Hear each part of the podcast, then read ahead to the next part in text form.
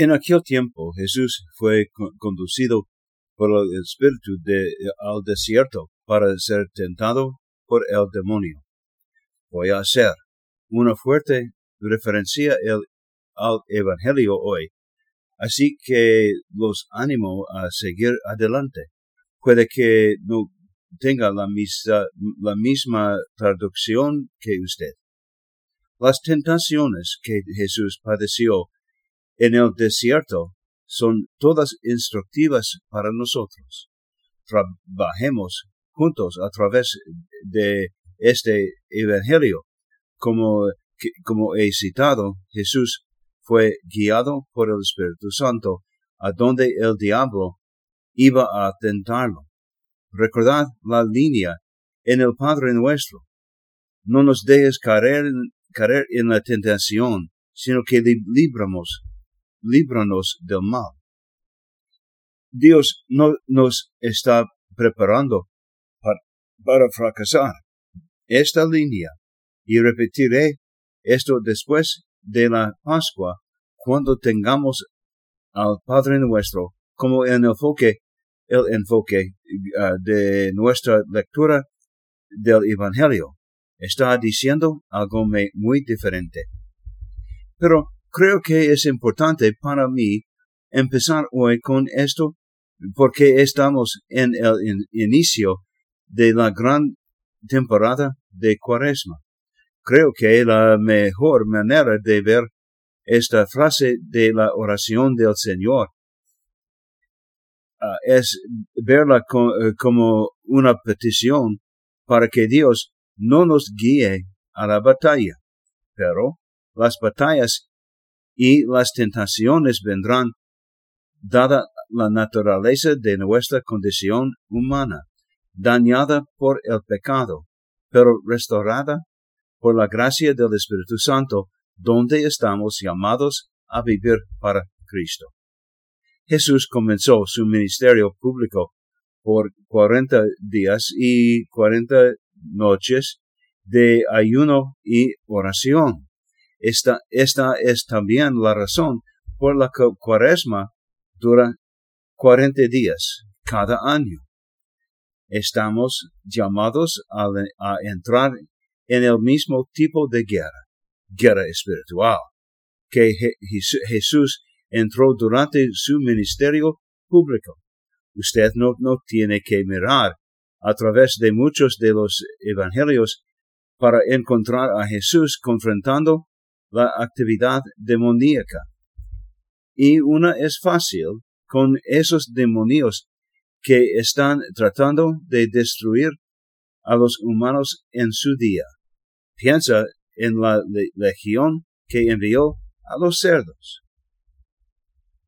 Su ayuno y oración durante cuarenta días lo preparó para lo que estaba a punto de encontrar cuando Satanás apareció en la escena con sus tentaciones. Creo que la parte más importante de la respuesta de Jesús fue que él respondió citando las escrituras a Satanás. No fue hasta la tercera tentación que se dirigió a Satanás por su nombre con algo que no era escritura. Más sobre eso más eh, adelante. Vamos a, hacer, a ver cada una de las tentaciones. La primera fue eh, para la comodidad, comodidad de este mundo, llena de eh, tu estómago con comida. Pero Jesús responde diciendo que el mejor alimento es el alimento que viene de Dios. Ahora, Jesús probablemente estaba sentado junto a algunas pequeñas rocas y la forma en que horneaban el pan en su día. Los panes probablemente parecían las rocas que Jesús estaba rodeado. Por lo tanto, Satanás desafió con algo que sería bueno para Jesús dado su largo ayuno. ¿Cuántas veces alguno de nosotros han tenido tentaciones que hemos sido capaces de superar una, dos veces, una, dos veces y tal vez incluso tres veces o más. Pero luego de repente cedemos a la misma tentación que habíamos sido capaces de tener éxito contra tanto tiempos anteriores? Esta es la forma astuta en que el diablo nos lanza tentaciones. Constantemente nos golpea con tentaciones que sabe que hemos fallado. ¿Y con qué frecuencia terminamos cediendo a esas mismas tentaciones? No la primera, tal vez no la segunda, tal vez no la tercera vez, pero cedemos y caemos en, en pecado. Y, al igual que Jesús con piedras y pan, probablemente hay algo bueno en cualquiera que sea la tentación. Pero el diablo lo tuerce de bondad original, de lo contrario, porque eh, caíamos en ello. Hay más que se podría decir sobre eso, pero quiero pasar a los otros dos. Note que en las dos primeras tentaciones el diablo lleva con si eres el Hijo de Dios. La primera tentación fue sobre los fundamentos del sustento. La segunda tentación era cuestionar si Jesús creía que Dios estaba con él o no. Esta es una tentación más sutil, pero no es algo que no experimentemos nosotros mismos. Hay muchos en nuestro mundo hoy en día que insisten en desafiarnos. Dios realmente responde a las oraciones y la forma en que hacen la pregunta es el menudo con el propósito de desecharnos a nosotros y a nuestra fe. La respuesta de Jesús al diablo en este caso es algo que tendríamos dificultades para usar contra alguien que nos desafía, pero es la mejor respuesta posible para nosotros mismos. Cuando alguien que pregunta si nuestra fe es real o no, podemos encontrarnos queriendo desafiar. Pero la simple respuesta que Jesús da, descarta el desafío de Satanás y simplemente dice, citando las escrituras, que usted eh, está e-, equivocado al desafiar quién es Dios y no me e-, elevaré a ese nivel o me hundiré a ese nivel. Hay otra vez más que se pondría decir de estas dos primeras tentaciones, pero creo que esta tercera, tercera también merece una atención seria y no me queda mucho tiempo. tiempo. Aquí es diablo cambia sus tácticas. En los primeros dos, su encargo era si eres el Dios, hijo de Dios. Pero en el tercero trata de decir que, que él es, es el que está en el poder. Él es el que tiene control sobre todas las naciones. Él sugiere que Jesús, el creador de todo, puede ganar el, control si se inclina ante Satanás. Pero e, e, eso sería poner a Jesús bajo el, control de Satanás.